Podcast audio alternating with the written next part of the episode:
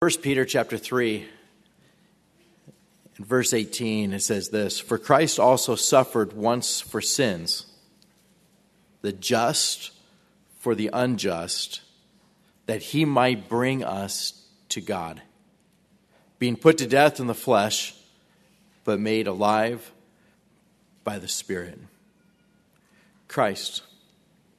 Christ he suffered he suffered once for sins. It's an incredible payment in which he paid for us as he died upon the cross. The just for the unjust. A substitution in which he, he made for us the, the one who was without sin, the one that was righteous, being substituted for us who, who were covered in sin. And, and, and he took the sin that we had committed over and over again upon himself, the just for the unjust, that he might bring us to God. That he might bring us to God. Being put to death in the flesh, but made alive by the Spirit. The focus this morning will be looking at his death and resurrection, but specifically the outcome of that being that he might bring us to God. If you turn your Bibles with me, if you don't have them, there's Bibles under the pews. Turn with me to the book of Exodus to chapter 19. And as, as we look in Scripture, we find over and over again that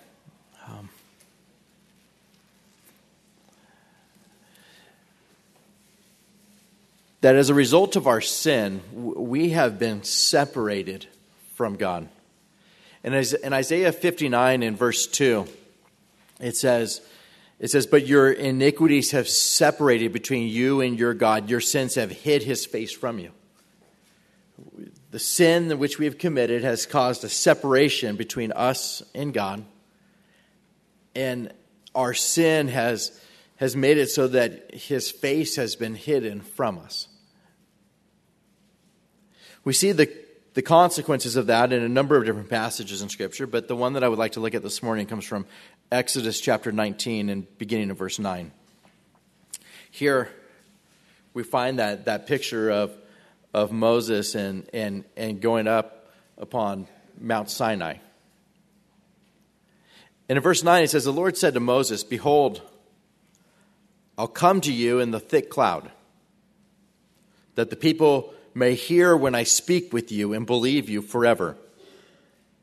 So Moses told the words of the people, or so Moses told the words of the people to the Lord. And the Lord said to Moses, Go to the people and consecrate them today and tomorrow, and let them wash their clothes.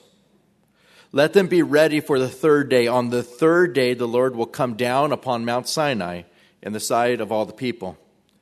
And you shall set bounds for the people all around, saying, Take heed to yourselves that you do not go up to the mountain or touch its base. Whoever touches the mountain shall surely be put to death. Not a hand shall touch him, but he shall surely be stoned or shot with an arrow. Whether man or beast, he shall not live. And when the trumpet sounds long, they shall come near the mountain. So we see this picture here of God speaking to Moses and speaking to the people. I'm going to come, and it's going to be in a thick cloud. I'm going to come and I'm going to, I'm to speak to you, Moses, so that the people are able to hear. But as I come, go to the people and consecrate them today and tomorrow. Let them wash their clothes and he goes from there to saying, set boundaries, set bounds so that the people can't go past these.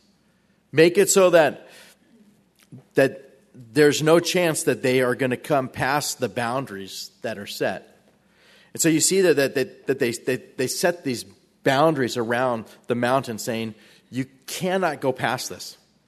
Don't, don't go past this particular area right here. This is a spot. Don't, don't go past it.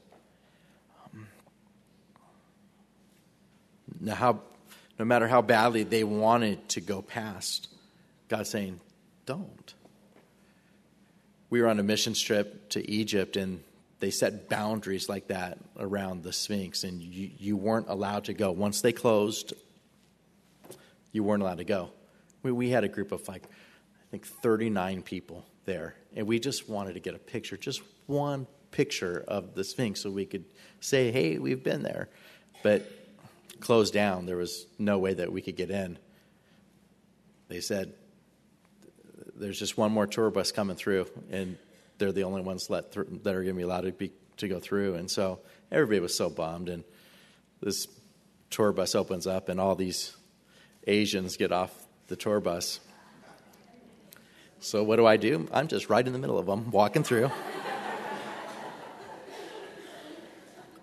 Nobody knew, and we got our picture. I quickly returned. These boundaries that are set up, though, boundaries that are there, you cannot, you can't go past. Here, the result is more severe. Take heed to yourselves that you do not, God saying, that you do not go up to the mountain or touch its base. Don't go up to it. Don't touch even the base of the mountain. Whoever touches the mountain shall surely be put to death.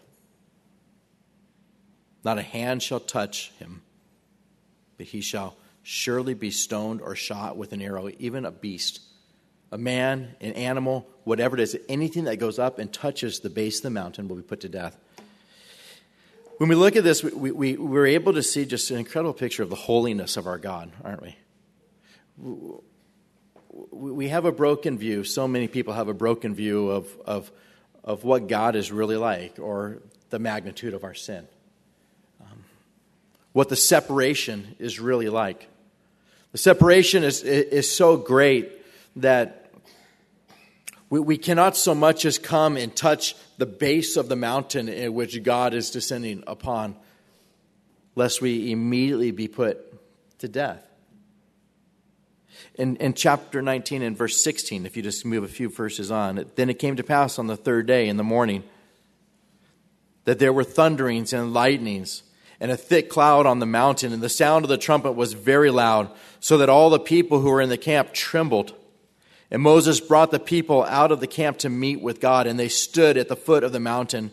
Now Mount Sinai was completely in smoke because the Lord descended upon it in fire. Its smoke ascended like the smoke of a furnace, and the whole mountain quaked greatly.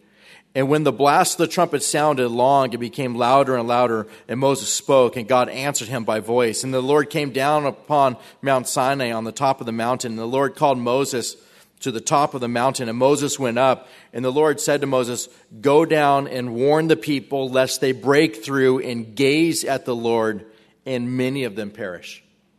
It's incredible. I mean, just the power of this. You have the, the thunderings and the lightnings and the earth shaking as God is coming upon this particular mountain. And God says to Moses, Go down again. Go down, warn the people. The tendency for them to, is to be like, it's going to be okay. I just want to get a little bit closer. I just want to see. I mean, if I could just maybe get to the right spot, maybe I can see. If I just go a little bit further and God just saying, Moses, go down and warn the people. Tell them again. Tell them again that, that they're not to break through to gaze at the Lord. Go tell them again because I don't, I don't want many of them to perish today. Go warn them again. Do not even come and touch the base of the mountain. We see a similar story in Exodus 33 where we're looking at this and, and it continues on, and we see Moses that's up there, Exodus 33 and verse 18, where he's there and, and he's asking God, saying, Exodus 33 18, please, please show me your glory. Here, here Moses is there and, and he just wants to see some of the glory of God. And then God says, I will make all my goodness pass before you, and I'll proclaim the name of the Lord before you. I'll be gracious to whom I'll be gracious, and I'll have compassion on whom I'll have compassion. But he said, You cannot see my face, for no man shall see me and live. And the Lord said, Here is a place by me. He shall stand in the rock.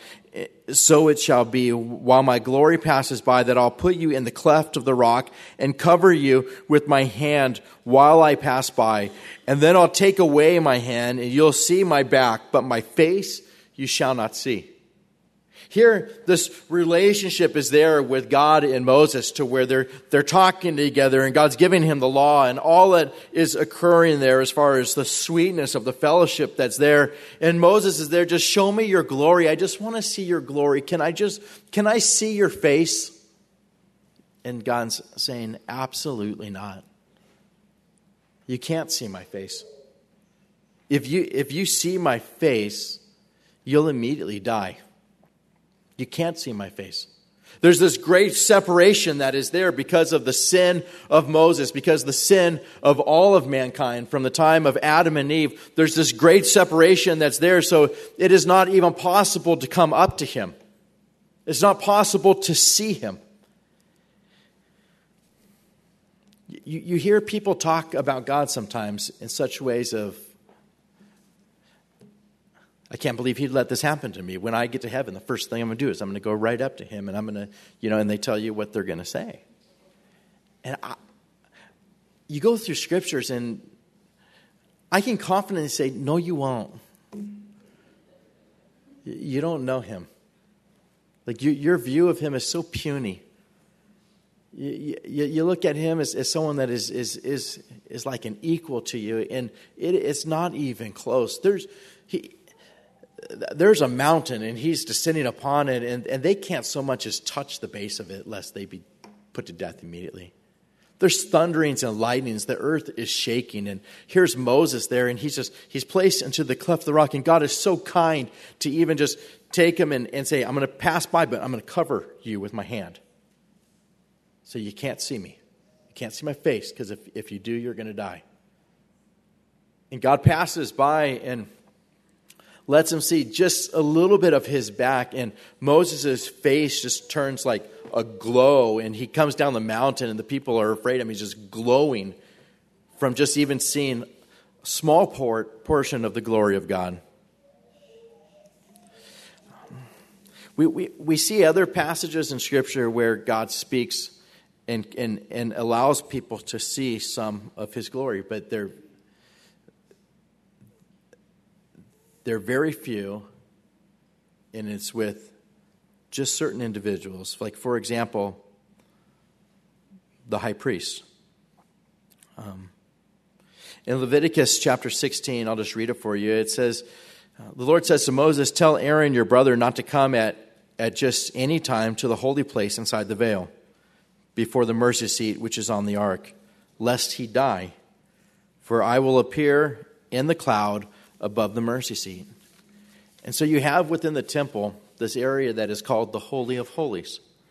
Within the Holy of Holies, there is the mercy seat that's there, and there's the ark, and you look, and there's two cherubim that are there, and you have God shining in his Shekinah glory there within the Holy of Holies. And the high priest was able to go in there once a year on the Day of Atonement and it was an incredible process that took place for him to be able to go in there. You would think that it would be an exciting thing to be that high priest.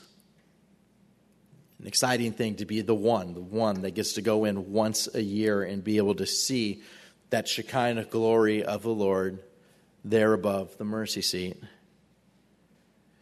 But the process in which would have taken place in order to go there was just radical. You could picture the temple, and there's the outer courts and these different rooms that you go into, but there is the one in which there is this veil that is there, and it's it's this this this piece of incredible material that has been made that it's is about four inches in in thickness, and it's there, and it's that veil that that the high priest has to go through in order to be in the holy of holies to see to see God.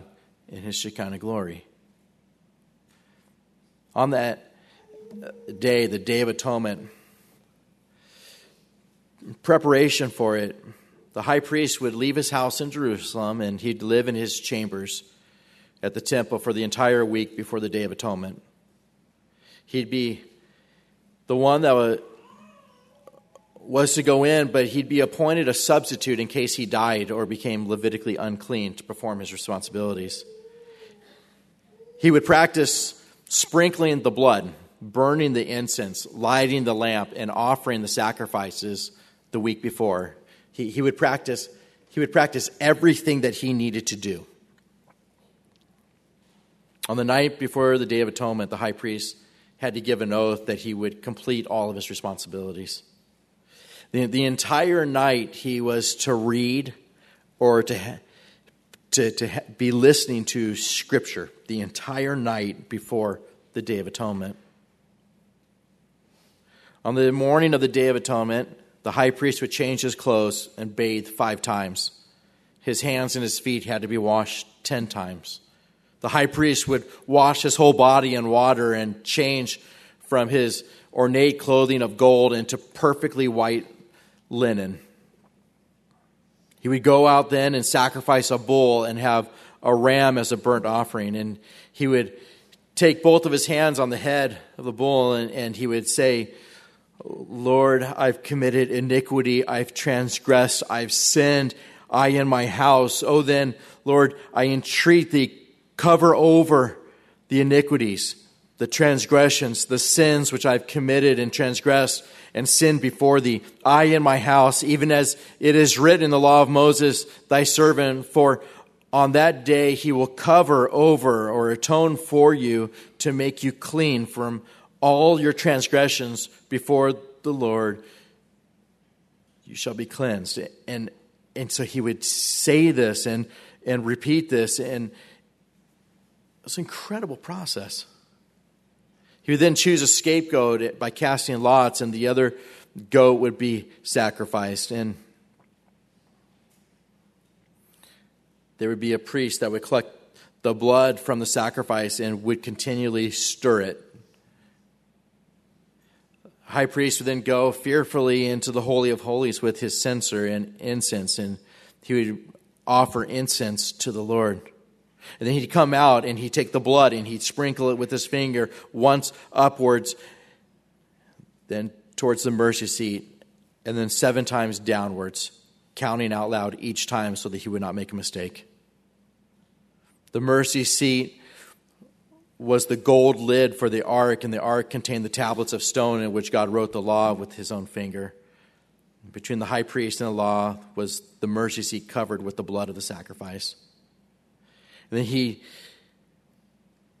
he would then sacrifice the goat and sprinkle the same as before, and, and, and, then mix the blood of the bull and the goat and repeat it again, sprinkling 43 times. He had to make certain that the blood did not get on his perfectly white clothing. It was in the Holy of Holies that God would appear to him at that time. And it's just incredible to think about. The process of being able to go in once a year, there had to be the shedding of blood. He could not go in without the shedding of blood taking place prior to that. Tradition tells us that they would tie a rope to his, to his leg so that if he was put to death while in the Holy of Holies, they could pull him out. And you think of the process and just think, okay, here's someone going in once a year on that particular day. And here is all the sacrifices and the reading of Scripture all night long and the trembling and being a place of practicing and practicing and practicing and wanting to make sure that you could do it right and sacrificing appropriately and the sprinkling appropriately and the 43 times and all that was taking place, wanting to make sure that everything was absolutely perfect.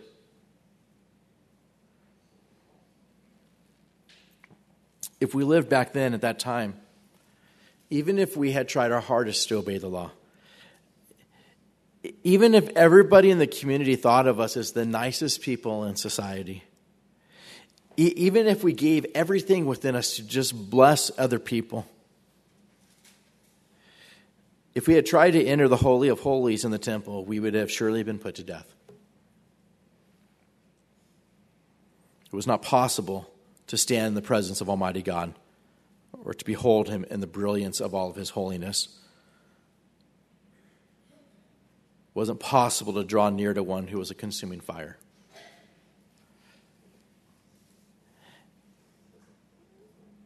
And now you think of the cross. You think of what took place when Jesus died on the cross. The Bible tells us that immediately after Jesus died on the cross, Matthew 27, verse 51 Then behold, the veil of the temple was torn in two from top to bottom, and the earth quaked, and the rocks were split. This is radical.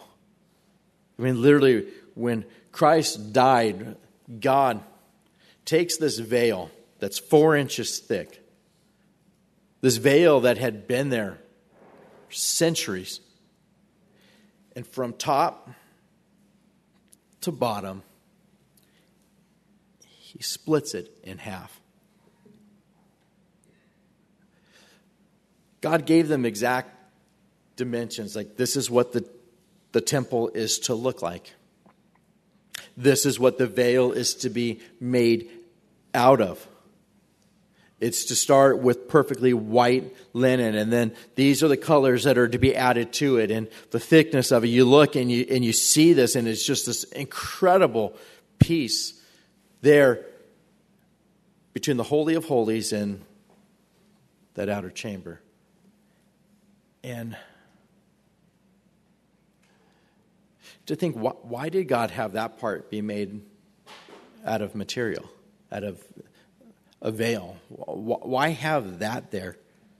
I mean, when there's other parts that are made out of, of, of limestone or other precious stones or gold or cedar, well, why is it that that was made out of a veil? I think the answer is obvious, and the answer is because it was temporary. It was temporary. The veil was there to be that separation so that the people would not go in and see the Shekinah glory of the Lord, because if they did, without a doubt, they'd be put to death. But to think that this veil that's there and that is hanging in this incredible temple, when Christ breathed his last, God splits it in half, just right down the middle. And he's very clear to tell us from top to bottom. This was not the efforts of a man.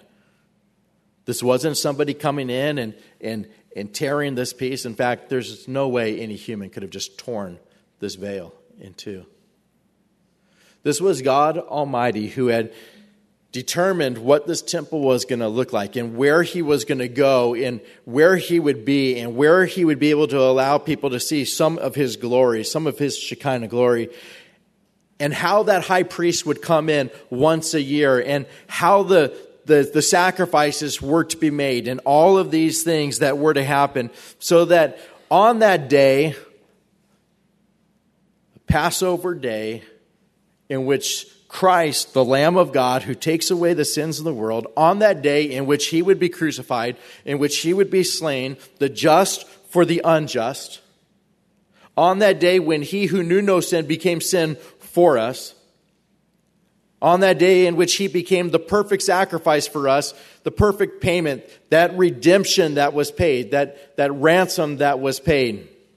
On that day in which he was going to make it so that we were reconciled with God on that day, he would have that veil torn in two from top to bottom to be a demonstration to all that Christ, our sacrifice, has made a way for us to be brought to God, for us to be able to draw near to Him. It's incredible. The earth shakes, the rocks are split, and this veil is just torn into God saying, There is no longer this veil. There is no longer a need for a high priest to go before you once a day or once a year. There's no need for it because you now have a high priest who is Christ the Lord. Christ doesn't need to make sacrifices for himself because he was without sin. He's the perfect high priest. The book of Hebrews talks all about it, and you look at it, and it's just this glorious picture of not only was he the high priest, but he was also the perfect sacrifice. He was the perfect lamb that was slain. And, and not only that, but we don't need to worry about going into the Holy of Holies and being put to death because Christ, our mediator, was already put to death there so that we would no longer have to experience that. So that would no longer have such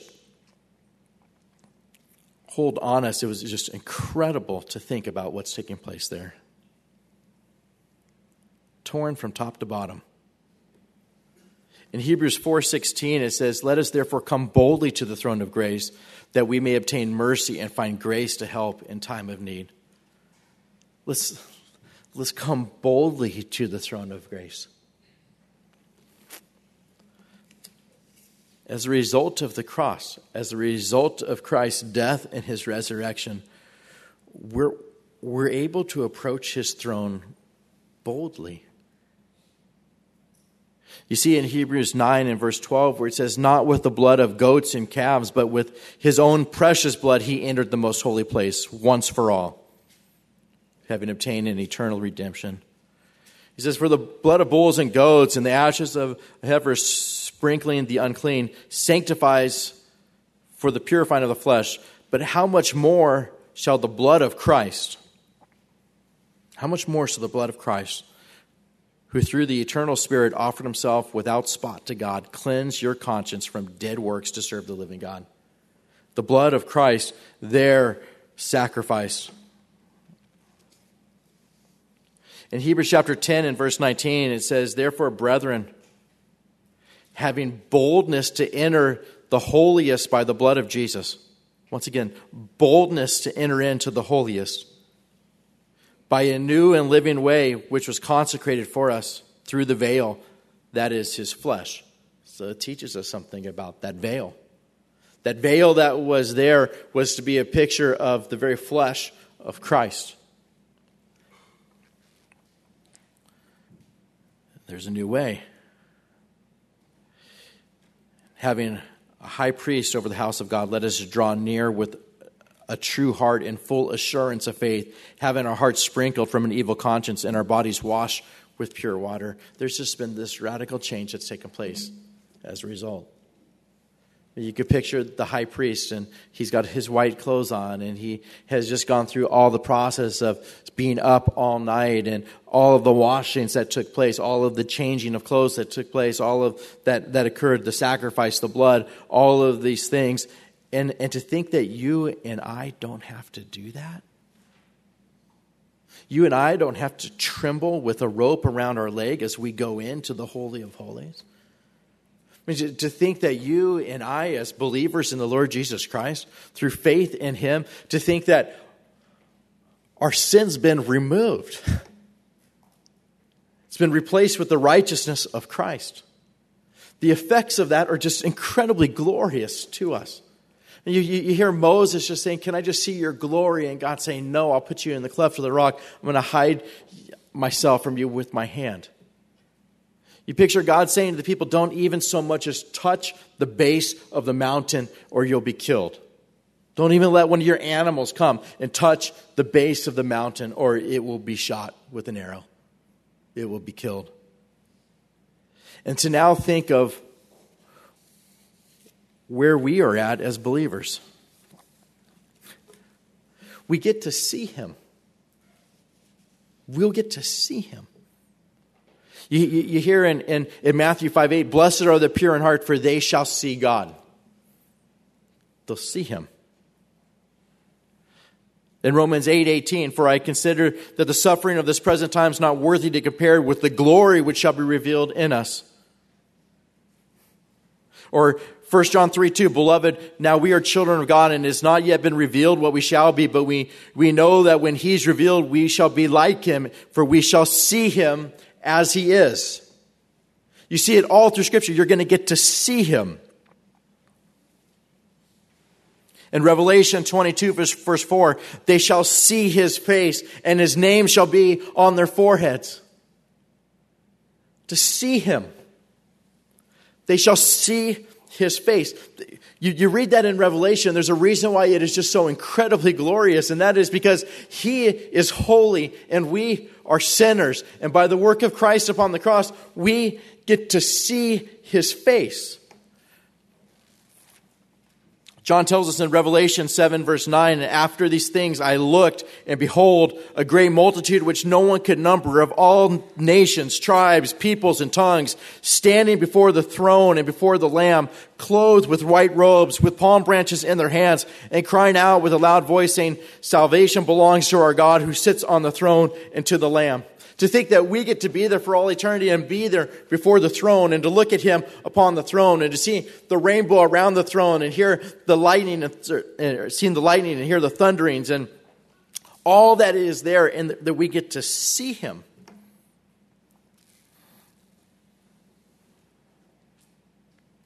This radical change that has occurred as a result of the cross.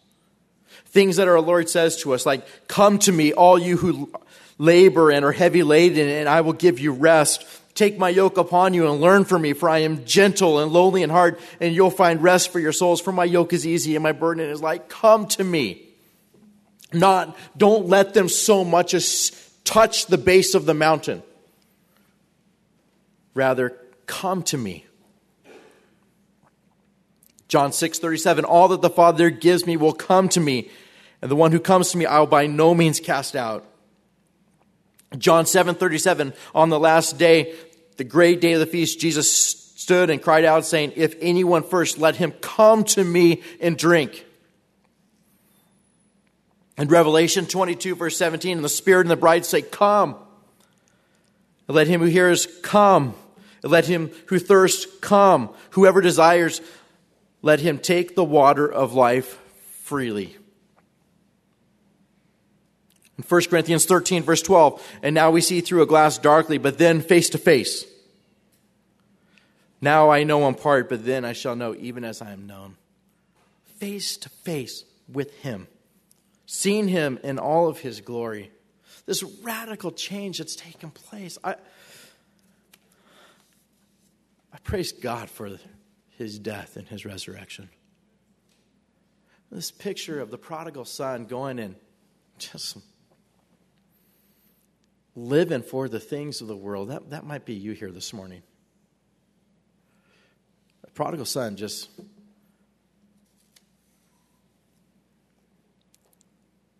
immersed in the world. He comes to himself and he says, How many of my father's hired servants have bread enough and to spare, and I perish with hunger?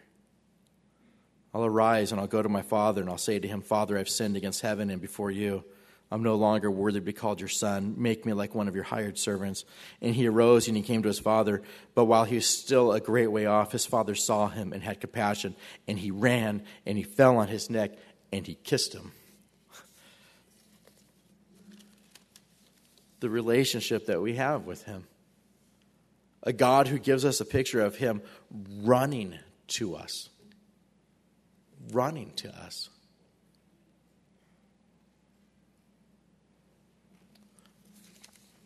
We see in our text for this morning, Christ also suffered once for sins, the just for the unjust, that he might bring us to God. The greatest part, the greatest part of Christ's death and resurrection is that he has made a way for us to spend eternity with him. That he has made a way for us to have fellowship with him now. That the trembling that would have taken place of those that were still coveted in their sins and the need for all the sacrifices and the need for all that was there it, is, it has totally been removed because the precious blood of Christ has been spilled for us.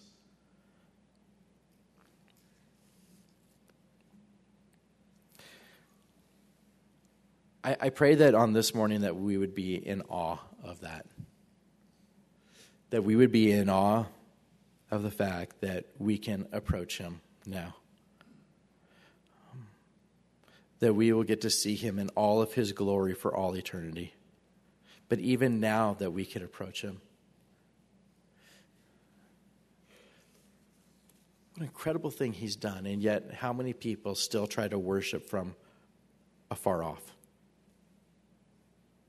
How many people still approach him like they're still far away? He, he has taken that veil and he's torn it in two so that you can approach him. You can call out to him in prayer. There's no need for another priest, there's no need for another intercessor. It's Christ who is our high priest. There's no need for us to go in with blood anymore because the blood in which we go in with is the precious blood of Christ that enables us to go to the Holy of Holies. We've been brought near to God. This is glorious for us now and for all eternity. For now, knowing what Christ has done for us, we're confident that we're no longer covered in our sins. That, that affects us, doesn't it? I'm no longer covered in my sins. They've all been removed through faith in the death and resurrection of our Lord Jesus Christ. What an incredible thing that is for us. To, to not be in a place of, I'm so guilty, I just can't even come to Him. I can't come to Him. I, I got to clean myself up first and then I'll come to Him. To be able to know, like, no, they've all been removed because Christ is the Lamb of God that takes away the sins of the world.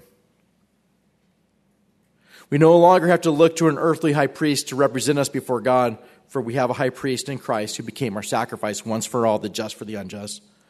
There's no longer this great and unbreachable wall separating us from God. We no longer have this unbearable weight of sin that was once crushing us. It's been removed. Our payment's been paid in full. We've been reconciled to God.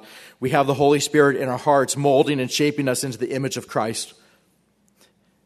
He's always in our presence, closer than any earthly friend could ever be. He, in fact, has made our bodies his holy temple. We could call upon him through prayer, and he can encourage us. He can even carry us through trials. And when tears are flowing and he, he, he, he hears your heart without even a word being spoken, He's the one who searches hearts and he changes hearts and he comforts hearts and he causes our hearts to be at peace when the world around us is in chaos. We cast our cares upon him because he cares for us. He teaches us his perfect will as the Holy Spirit causes his word to become alive to us, and we are once again brought near to God. We could call upon him and pray for strength to overcome sin. He's always right there, and we can approach his throne boldly. Don't stay and worship from far away. We can sing praises to him, and he hears us, and he delights in the praises of his people, and there's no need for a sacrifice because he died on the cross. And for all eternity, what an incredible blessing this will be for us. The sting of death has been removed. We'll never experience the wrath of God. Almighty God is not our judge, but our Heavenly Father, and we will forever see His face. We'll be, forever behold His beauty and the fullness of His glory. We will forever dwell with Him, and He will forever be our everlasting treasure. We will enter into the joy of the Lord. We'll have pleasures forevermore. We'll never thirst again, and we'll never be in want of anything. And we'll be blessed with every spiritual blessing in the heavenly places. And He'll wipe away every tears from our eyes, and He will be our all satisfying portion forever. The veil has been torn in two. We get to approach him boldly, and it's not on our own merit, but on the very merit of Christ, our Lord, our substitution. And so when we read 1 Peter 3:18, for Christ also suffered once for sins. Once. He doesn't have to do it ever again. The just for the unjust, that he might bring us to God May those words be words in which we find incredible delight this morning.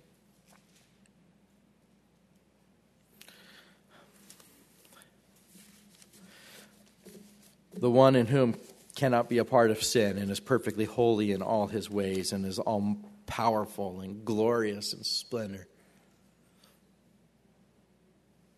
The one who shows us his holiness by not letting them touch the mountain, by putting that veil between them and the Holy of Holies. And that God who describes for us what eternity apart from him is like in hell blackest darkness, weeping and gnashing of teeth, apart from the glory of God, unable to see the glory of God for all eternity.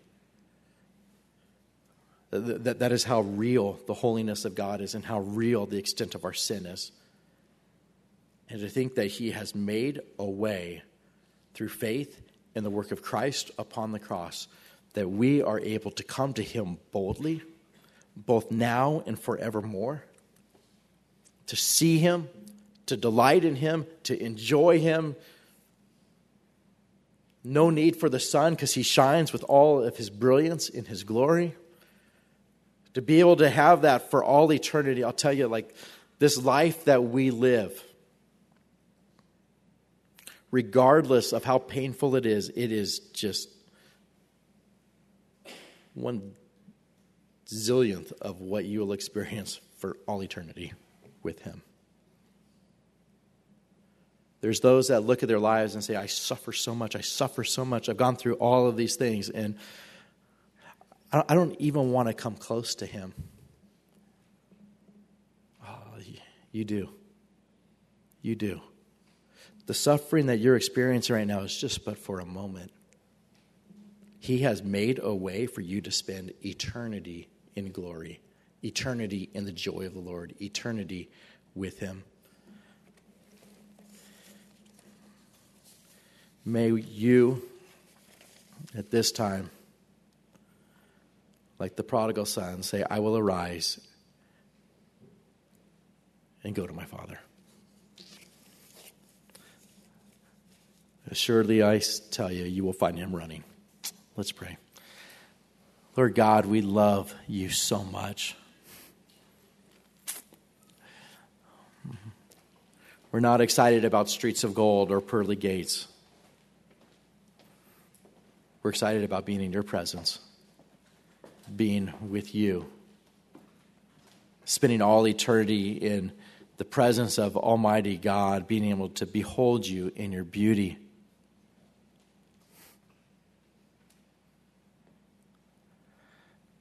Pray, Lord, that on this morning, that you would cause us to find so much joy in what you have accomplished for us.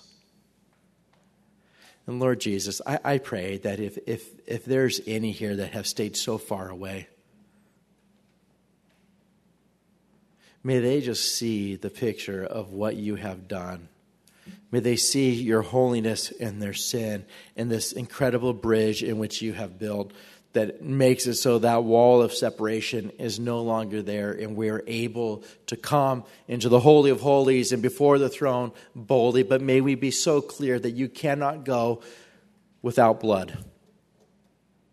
And that blood must be the precious blood of Christ, in which forgives us of all of our sins and makes our garments white and makes us clean and makes us pure and makes us holy and makes it so that we could approach you boldly, not in our own righteousness, but in the very righteousness of Christ. And may today be the day of salvation for some who are here this morning. Oh Lord, we worship you, and, and, and may the worship that takes place as we close the service be just an incredible delight unto our glorious, all powerful, perfect, and good, and righteous, and holy Savior. We pray this in Jesus' name. Amen.